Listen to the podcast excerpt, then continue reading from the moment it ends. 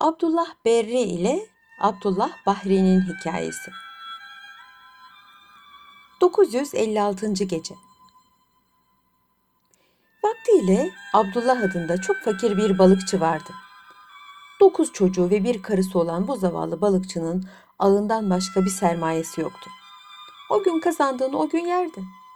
Günün birinde karısı 10. çocuğunu doğurunca adeti üzere eline ağını alarak karısına Bugün yeni yavrumuzun talihine denize gideceğim. Bakalım kısmeti nasıldır dedi. Her sefer avlandığı sahile gitti, ağını suya attı. Bir müddet sonra çekti. Ağırcı olduğunu görünce de sevindi. Fakat çok geçmeden sükutu hayale uğradı. Çünkü ağı karaya çektiği zaman içinde taş ve kumdan başka bir şey bulamamıştı. Ağını birkaç defa daha suya attı Lakin hiçbir seferinde bir tek balık bile tutamadı. Başka bir yere gitti. Orada da küçük bir balık bile tutamadı. Akşama kadar bütün sahilde boşuna uğraştı. Hava kararınca ümitsiz bir halde evinin yolunu tuttu. Hem yürüyor hem de bu gece çocuklarına nereden ekmek parasını tedarik edeceğini düşünüyordu. Sabah olmuştu. Şehrazat gülümseyerek hikayesini ara verdi. Hükümdar masalı ertesi akşam devam edilmesini istedi. Şehrazat da o akşam tatlı tatlı anlatmaya başladı. 957. gece Balıkçı Abdullah bir fırının önüne gelince durdu. O günlerde kıtlık olduğu için fırının önü mahşer gibiydi. Herkes elinde parası olduğu halde ekmek bekliyordu. Adam akıllı karnı acıkmış olan balıkçının Sıcak ekmeğin kokusu iştahını arttırmış, onu olduğu yere mıhlamıştı. Bir aralık fırıncı onu gördü, yanına çağırdı ve ekmek mi istiyorsun balıkçı dedi. Balıkçı sesini çıkarmayınca fırıncı parası olmadığını anladı. Cevap ver, sıkılma. Paran yoksa sana veresiye vereyim. Paran olduğu zaman borcunu ödersin. Balıkçı mahcup bir tavırla, doğrusu bugün param yok. Çocuklarıma götürecek ekmek verirsen yarın öderim. Sana bu elimdeki ağım da rehin kalsın deyince fırıncı, zavallı adam. O ağ senin sermayendir. Onu bana nasıl rehin bırakırsın? Sonra neyle avlanırsın? Söyle kaç kuruşluk ekmek istiyorsun? On kuruşluk ver yeter. Bunun üzerine fırıncı ona on kuruşluk ekmek verdi. Eline de ayrıca on kuruş para vererek onunla katı kalmasını söyledi ve şunu ilave etti. Yarın eğer balık tutarsan Borcuna karşılık bana balık getirirsin, ödeşiriz. Balıkçı teşekkür ederek ekmeği ve parayı aldı. Yolda biraz katı kalarak evine, onu sabırsızlıkla bekleyen ailesinin yanına döndü. Sofrayı hazırlayan karısına o gün ekmek parası için çektiğini anlattı. Kadın, Allah büyüktür, yarın kısmetin açılır. Ekmekçi olan borcunu da ödersin dedi. Yine sabah oluyordu. Hükümdar masalı ertesi akşam devam edilmesini istedi.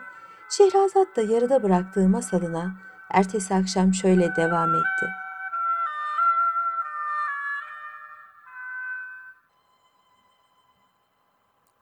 ...958. gece. Ertesi gün balıkçı yine ağını alıp denize gitti. Fakat akşama kadar ağına bir merkep leşinden başka bir şey takılmadı. Akşam üzeri müteessir bir halde evine döndü. Fırının önünden geçerken görünmemek için adımlarını sıklaştırdı. Lakin fırıncı onu gördü. Yerinden fırlayarak önünü kesti. Sırtını okşayarak galiba bugüne bir şey avlayamadım. Üzülme üzülme. Her şey kısmetledir. Gel sana ekmek vereyim dedi. Onu fırına götürerek ekmek ve katık parası verdi. Balıkçı bu iyi kalpli fırıncıya nasıl teşekkür edeceğini bilemedi. Büyük bir sevinç içinde çocuklarının yanına gitti. Karısına bugün de bir şey avlayamadım. Şu fırıncı olmasaydı bu gece hepimiz aç yatacaktık. Ona borcum gittikçe çoğalıyor. Karısı teselli ederek üzülme kul sıkılmayınca Hızır da yetişmez derler. Elbet bugünler de geçer. Ertesi sabah balıkçı yine her zamanki avlandığı yere gitti. Hava kararıncaya kadar bütün sahili taradı. Fakat sanki bütün balıklar başka bir denize göç etmiş gibi bir tek izmarit balığı bile tutamadı. Ellerini havaya kaldırdı ve Allah'ım Beni fırıncıya karşı utandırma. Varsın çocuklarım aç kalsın fakat şu bana iyilik eden ekmekçiye götürecek birkaç balık ihsan eyle. Diye dua ettiyse de yine bir şey avlayamadı.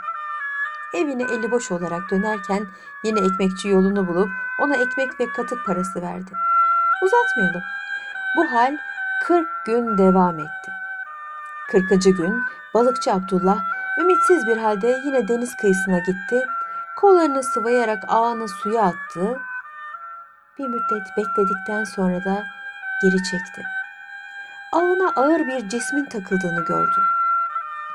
Herhalde iyi bir kısmet diyerek çekti. Bir de ne görsün? Bir hayvan leşi değil miymiş? Etrafa yayılan pis kokuya güçlükle tahammül ederek ağını leşten kurtardı. Biraz ileride bir yere gitti. Bu sefer ağını oraya attı. Bir müddet sonra çekti. Bu sefer takılan şey daha ağırdı. Ağı kıyıya çekmek için bir saatten fazla uğraşmış, bu yüzden avuçları kanamıştı. Ağ tamamıyla sudan çıkınca içinden bir adam çıktı. Şehrazat bu meraklı hikayesini de burada kesmek zorunda kaldı. Çünkü artık sabah olmuştu.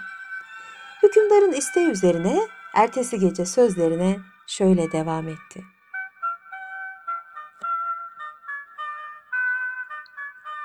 ...959. Gece Balıkçı bunu ara sıra denizden çıkaran ifritlerden biri zannederek büyük bir korku ve heyecan içinde ağını bırakıp kaçmak istedi. Bunu gören garip adam seslendi. Ey balıkçı, korkma, ben de senin gibi bir insanım. Gel beni ağdan çıkar da beni kurtardığın için ücretini vereyim. Abdullah bunu işitince yüreği ferahladı. Yanına gitti, tuhaf tuhaf bakarak sordu. Seni kim denize attı böyle? Garip adam cevap verdi. Ben denizde yaşayan insanlardanım. Tesadüfen bu taraflardan geçerken ağına takıldım. Ben sana fenalık yapabilirdim fakat biz merhametli insanlarız. Allah'tan korkarız. Beni ağdan kurtardığın için sana borçluyum. Bundan sonra sana hizmet edeceğim ve seninle arkadaş olacağım. Bir şartla ki sen bana üzüm, elma, şeftali, kavun, karpuz gibi yer meyvelerinden getireceksin. Ben de onun karşılığı olarak sana denizden inci, mercan gibi kıymetli şeyler çıkarıp vereceğim. Nasıl? Bunu kabul ediyor musun? Balıkçı Abdullah onu servete gark edecek böyle bir teklifi memnuniyetle kabul etti. Deniz adamının elini sıkarak bütün tekliflerini kabul ediyorum dedi. Bundan sonra kardeşiz. Senin adın nedir? Benim adım Abdullah Bahri'dir. Balıkçı gülümsedi. Ne iyi tesadüf. Benim de adım Abdullah Berri'dir dedi.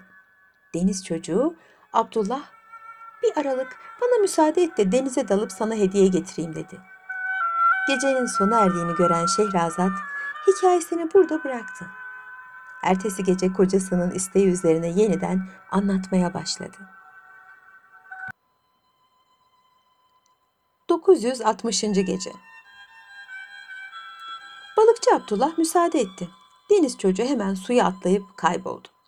Biraz gecikince balıkçı onu verdiğine çok pişman oldu. Kendi kendine bu deniz mahluku galiba benimle alay etti. Ona elma karpuz vereceğim. O da karşılığı olarak bana denizden çıkan mücevherat verecek. Bunu aklım ermedi doğrusu diye söylenirken Abdullah Bahri suyun üstünde göründü. Avuçları mücevherat doluydu. Karaya çıkarak onları balıkçı Abdullah'a verdi ve ''Kusura bakma, elimde bir kap olmadığı için az getirdim. Başka sefer getireceğin meyve sepetine dolduracağım. Her gün güneş doğmadan burada buluşalım. Bana seslen, hemen gelirim. Hadi, şimdilik Allah'a ısmarladık.'' Tekrar denize atladı ve gözden kayboldu. Balıkçı sonsuz bir neşe içinde mücevheratı ceplerine yerleştirerek şehrin yolunu tuttu. Fırının önüne gelince durdu. Fırıncı gel bugün de avlanmadınsa sana ekmek vereyim deyince balıkçı Abdullah yanına sokuldu. Mücevheratın yarısını ona uzattı. Al bunları borçlarıma say. Nihayet Ulu Tanrı kısmetimizi verdi. Yalnız şu elimde kalanları satıncaya kadar bana biraz para ver ki katık alayım dedi. Fırıncı sevincinden çılgına döndü. Para çekmecesini uzatarak arkadaş dedi al al hepsi senin olsun. Fırınım da senin olsun. Bundan sonra ben senin uşağınım. Dükkanını kapayıp balıkçı ile beraber evine gitti. Kucağında getirdiği ekmekleri bıraktı, çarşıya gitti, bir hamal tutarak et, sebze, meyve, yağ vesaire alarak geldi. Bunu gören balıkçı hayrette kalarak sana çok zahmet oldu. Benim için dükkanını kapadın dedi. Fırıncı balıkçının elini öptü. Zahmet ne demek? Sen bana bir servet bağışladın. Bundan sonra ben senin uşağınım. Sabah olmuştu. Şehrazat gülümseyerek hikayesine ara verdi. Hükümdar da masala ertesi akşam devam etmesini istedi.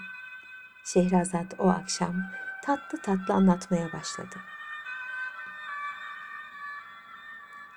961. gece. Bunun üzerine balıkçı fırıncıyı evine misafir etti. Beraber yemek yiyip şuradan buradan konuştuktan sonra fırıncı kendisine hazırlanan yatağa uzanıp uyudu. Balıkçı da karısının yanına gidip o günkü hadiseyi anlattı. Yıllarca sefalet içinde ömür süren kadın sevindi. Kocasına Allah'a çok şükür nihayet beklediğimiz gün geldi. Yalnız bu öğüdün kulağına küpe olsun. Sakın sırrını kimseye, sana iyilik eden fırıncıya bile açma. Olur ki hükümdarın kulağına gider, bu serveti sana bırakmaz. Deyince balıkçı ona hak vererek kimseye bir şey açmayacağına söz verdi.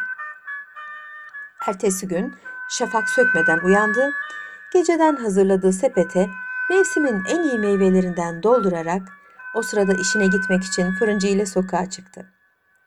Misafirini fırına bıraktıktan sonra deniz kenarına gitti. Abdullah Bahri'ye seslendi. Çok geçmeden deniz yarıldı ve deniz adamı meydana çıktı. Balıkçının yanına geldi. Balıkçı ona meyve sepetini verdi. Abdullah Bahri büyük bir memnuniyetle onu alarak denize daldı. Bir saat sonra mücevheratla doldurduğu sepetle çıka geldi. Onu balıkçıya vererek işte vaat ettiğim gibi sana hediyenin karşılığını getirdim dedi. Tekrar denize dalıp kayboldu. Balıkçı mücevherat sepetini alıp şehre doğru yürüdü. Fırıncının yanına gelince ona bir avuç mücevherat verdi. Fırıncı da eve taze ekmek gönderdim. Biraz sonra işimi bitirince çarşıya gidip sebze, et vesaire alıp eve bırakacağım. Bir şey almak için sen hiç zahmet etme. Balıkçı ona teşekkür ederek eve gitti. Mücevheratı karısına teslim etti ve onlardan seçtiği bir miktarı alıp kuyumcular çarşısına götürdü. Balıkçı, kuyumcular kahyasının dükkanına girerek ona mücevheratı gösterdi ve bunları satmak istediğini söyledi. İhtiyar kuyumcu balıkçıya şüpheli bir gözle bakarak mücevherat alıp baktı ve "Bundan başka daha var mı sende?" dedi. Saf balıkçı evde mücevherat dolu bir sepeti olduğunu söyledi. Kuyumcu onu baştan aşağı süzerek nerede oturduğunu sordu. Balıkçı evini de tarif etti. Yine sabah oluyordu. Hükümdar masala ertesi akşam devam edilmesini istedi. Şehrazat da yarıda bıraktığı masalına ertesi akşam şöyle devam etti.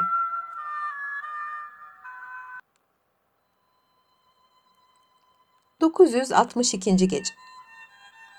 Bunun üzerine Kahya uşaklarını balıkçıya göstererek bu hırsız adamı yakalayıp ellerini bağlayın ve ona doya katın. Hanım sultanı mücevheratını çalan adam budur diye emir verdi. Balıkçı kendini korumaya vakit kalmadan iri yarı birkaç genç etrafını sardı, ellerini bağlayıp dayak atmaya başladılar. O sırada etrafını saran diğer kuyumcuların her birisi ona falan adamın altınlarını da o çaldı.